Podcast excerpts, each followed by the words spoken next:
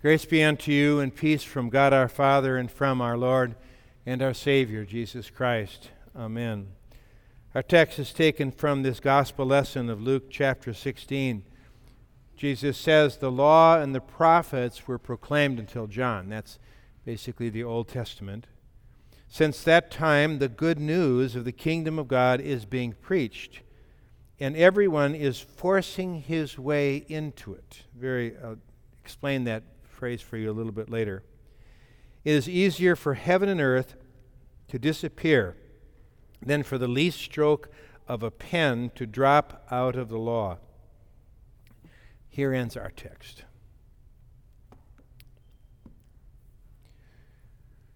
We confess for good reasons that God speaks to us only through His written word.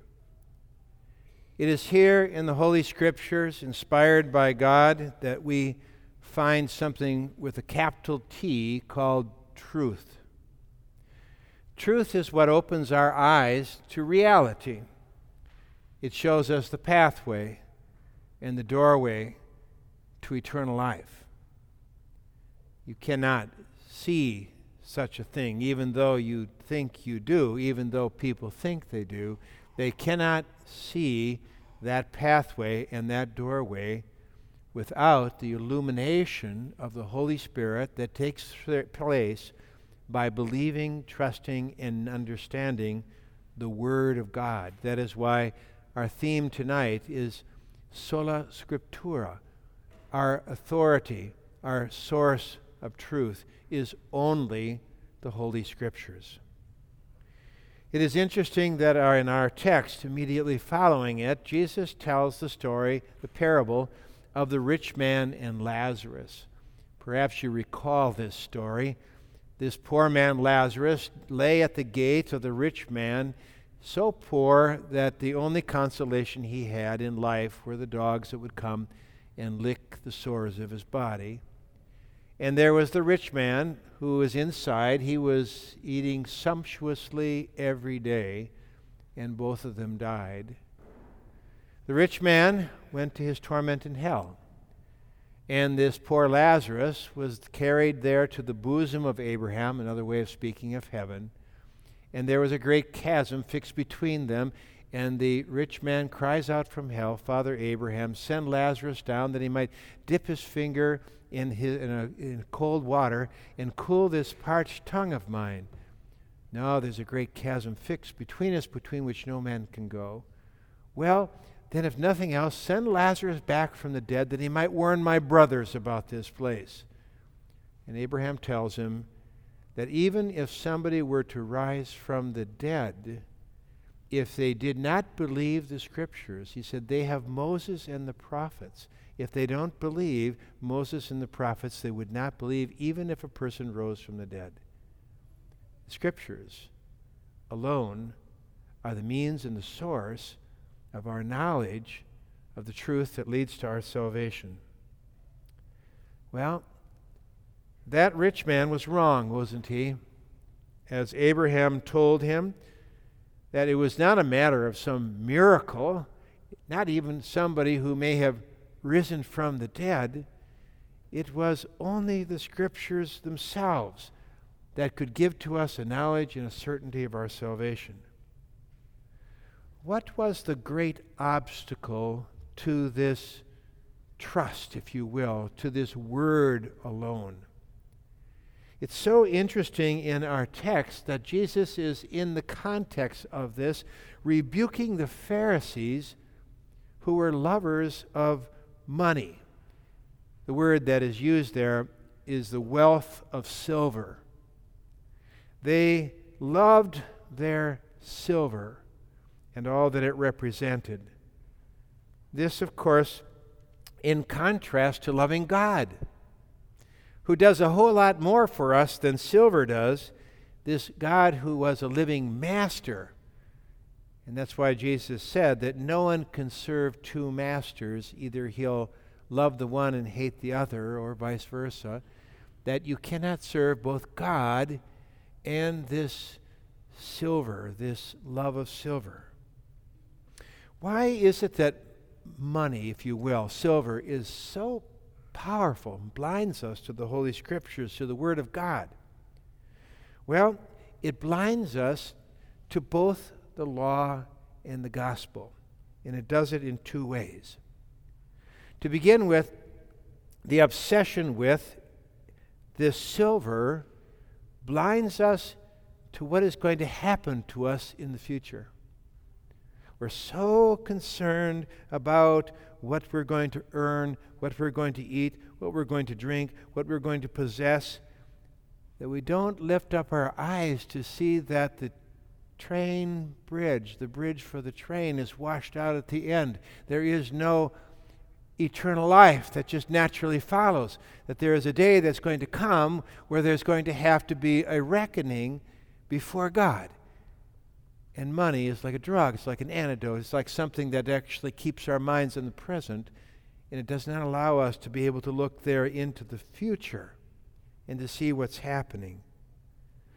Jesus tells a parable to that effect. It's called the parable of the unfaithful steward.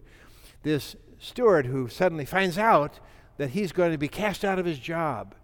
He thinks to himself, What am I going to do? I'm too poor. I can't beg, and I'm not going to be able to beg my way through life. He says, I know what I'll do.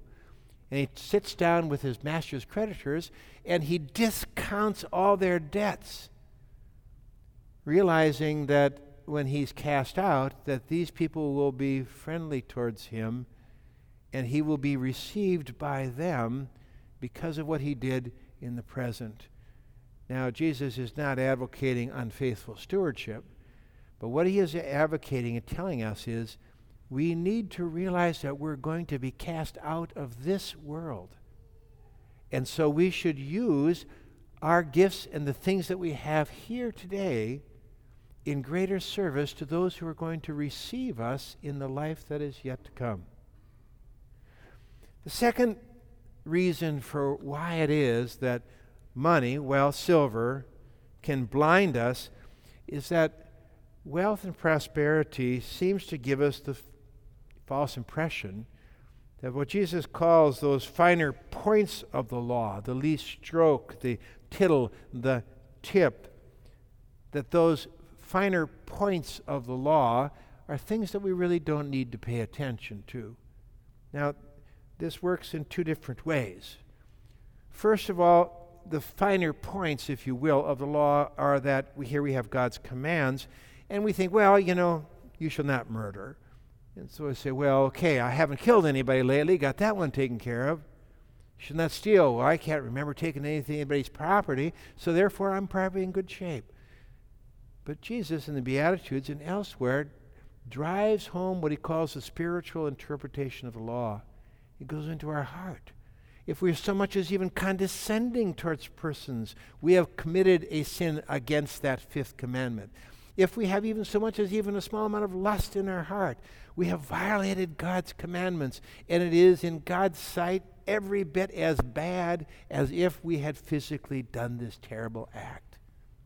Yeah, when Jesus spiritually interprets the law, he wants us to understand that the law, in all its force and its intensity, demands a perfection of us. And when we are wealthy, we don't see the implications of that, or we can buy our way out of that, and therefore the law becomes just kind of this generalistic thing without those finer points. But the second part of this is that that tip is also a tip of the gospel, that tittle, See, it's a little bit like that wealthy man who had Lazarus laying outside of his door, and there Lazarus, with his wounds, the dogs coming and licking it, he never even stops for a second to consider that maybe having mercy upon that man would be a fulfillment of the law. Yeah, mercy is the fulfillment of the law. And if we can maybe even think back to that story of the prodigal son, how it is that this son comes back and he's desperate and he's almost dead, and his father takes him, they have a banquet for him, and the prodigal son is there in the banquet hall, and his brother refuses to come in. This brother of mine has done all these terrible things, and you would do this for him? And what was the point? That he didn't understand the true purpose of God's word, which ultimately was mercy and maybe even justice. So, when Jesus says that wealth can actually blind us to these finer points of both law and gospel, it is therefore something which blinds us to the very thing which we need the most in order to be able to follow that pathway that leads to eternal life. We say the Word alone is our source of truth. The law, Jesus said, and the prophets were proclaimed until John. The entire Old Testament is the inspired Word of God. It says in Psalm 119, Thy Word is a lamp to my feet and a light to my path.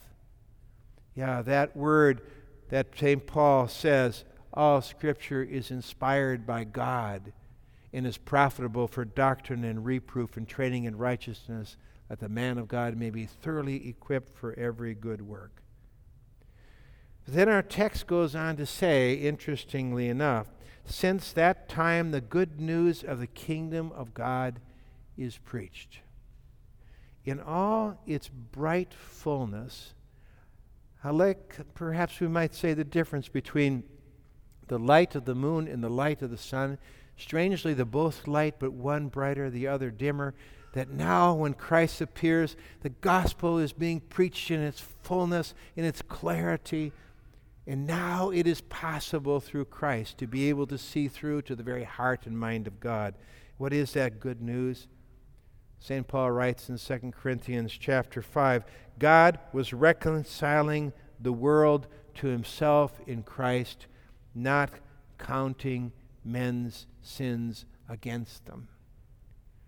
Do we believe those words more than our own reason and sense? Do we believe those words like blind people that cannot see with our own human reason? Do we believe those words as the words that come from God? St. Paul writes in Galatians when the time had fully come, God sent forth his Son, made of a woman, made under law, to redeem us under law, that we might receive the full rights of sonship. Those words that are spoken to us are the words of God. Now, then, Jesus throws something out that's even more questionable. He says, Everyone is forcing his way into it. That is the kingdom of God. But strangely, in the Greek language, that is a passive verb. It means everyone is being forcefully drawn into it. Everybody is being sucked into it. It is a force which is greater than we are. We are being sucked into the kingdom of God by this preaching of the gospel. The Word of God, the Scriptures have the power to grab us. But when they do, it's violent because it tears at this mastery of silver and alters the way in which we view the world in which we live. When that unfaithful steward realized he was going to be cast out, violently went and gave his creditors their discounts because he had to know what would happen to him when he was cast out. The Word of God violently grabs our consciences at that very tip of the law so that we may, we may escape. We may not escape at first.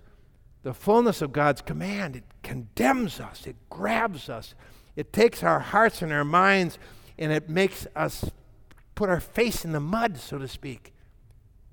But then it lifts us up and violently washes away all our sins. And that gospel message suddenly reveals to us that it's all by mercy, it's all by grace, it is all God's kindness, it is all what Christ has done for us. This is everything that we receive from Christ. So, in conclusion, we want to remember this that the Holy Scriptures are the sole source of our saving knowledge of God, of divine truth.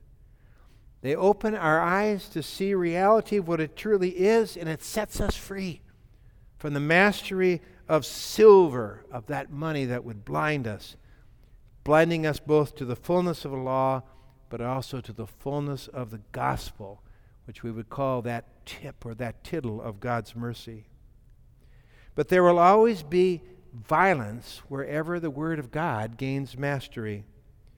We come to realize a futility of our mortal natures and the impending dangers that we face in judgment.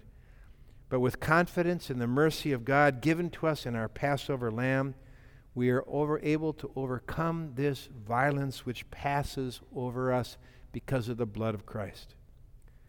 Likewise, when the law of God comes, and we come to the realization that the law demands something of us in body, soul, and mind, then we feel that violence or the impossibility of its exacting demands. We then come to also discover that with violence, that wonderful peace violently comes to us, whereby we know that the law has been fulfilled for us by Christ, and it no longer charges or holds or imputes our sins against us. And so I conclude with these words of Martin Luther, who was as much of a sola scriptura person as any person outside of the inspired apostles himself. He writes If God's word is canceled, then there is also no sin anymore, and no one's conscience can be troubled, as St. Paul says to the Romans in the seventh chapter since there was no law, there was no sin. This is the reason for why people want to deny the inspiration of the Bible, don't they? Where there is no sin, he says, there is no forgiveness or concern or request for forgiveness. Our faith must be based on God's Word alone in all its articles, and no article of faith without God's Word shall be tolerated. Sola, sola, sola Scriptura. Amen.